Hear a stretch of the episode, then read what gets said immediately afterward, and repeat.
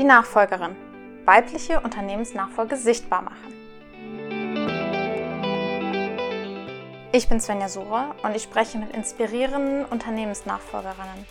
Welche Herausforderungen, Erkenntnisse und persönliche Motivationen prägen ihre Nachfolge?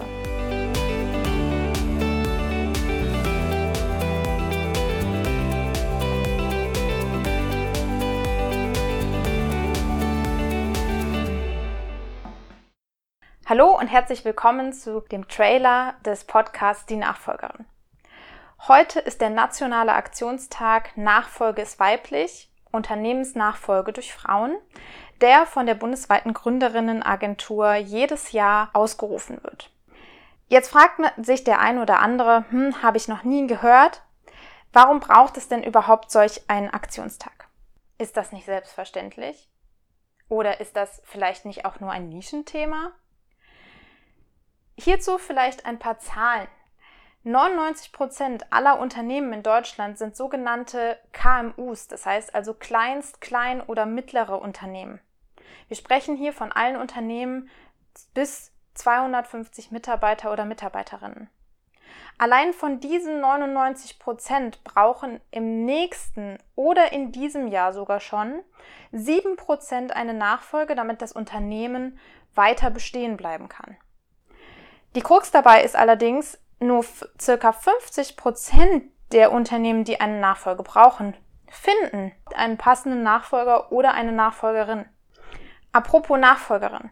Nur ein Viertel aller Unternehmensnachfolgen in Deutschland ist weiblich. Es gibt regionale Unterschiede, teilweise ist es sogar noch weniger als ein Viertel.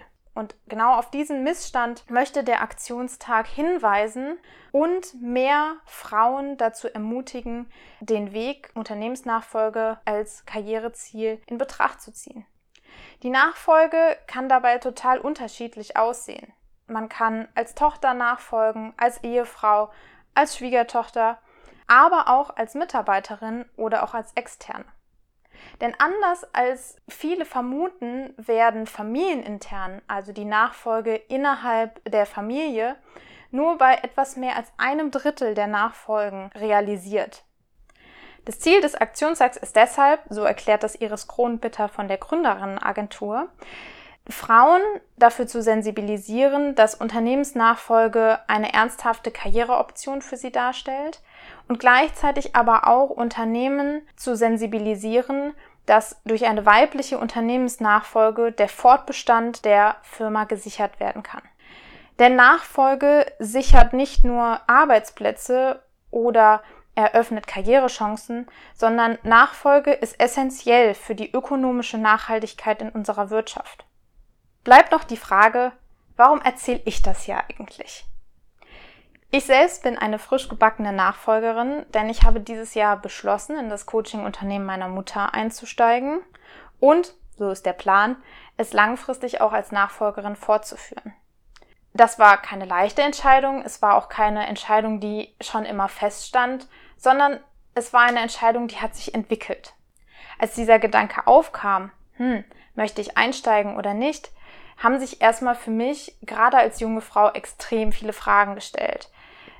Einerseits zur beruflichen Perspektive, bin ich bereit, das Risiko zu tragen, mich selbstständig jetzt zu machen? Möchte ich die Verantwortung auch tragen, ähm, etwas aus meiner Familie fortzuführen? Aber gleichzeitig waren da auch ganz viele Fragen privater Natur, ähm, sei es zur, zur Familienplanung, aber auch, wie ist das eigentlich mit meiner Familie dann zu arbeiten? Also nicht irgendwo hinzugehen und einfach nur am Wochenende nach Hause zu kommen, sondern mit meiner Familie eng zusammenzuarbeiten. Außerdem bin ich auch Coach und habe mich gefragt, sag mal, wie machen das eigentlich andere? Wie, was motiviert uns Frauen oder was kann Frauen motivieren, Unternehmen fortzuführen? Nicht nur Unternehmen zu gründen, sondern Unternehmen weiterzuführen, weiter zu gestalten. Und wie gehen sie mit den Herausforderungen, die damit einhergehen, auch um?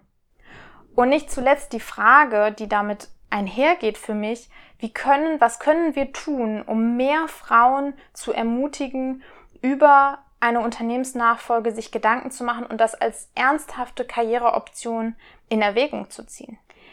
Über all diese Fragen, die ich mir teilweise selbst gestellt habe, die mir mein Umfeld gestellt haben, möchte ich im Verlauf des Sommers mit ganz interessanten und inspirierenden Nachfolgerinnen sprechen, die aus den unterschiedlichsten Branchen kommen, unterschiedlichsten Alters sind und ganz unterschiedliche Nachfolgerinnen Geschichten zu erzählen haben.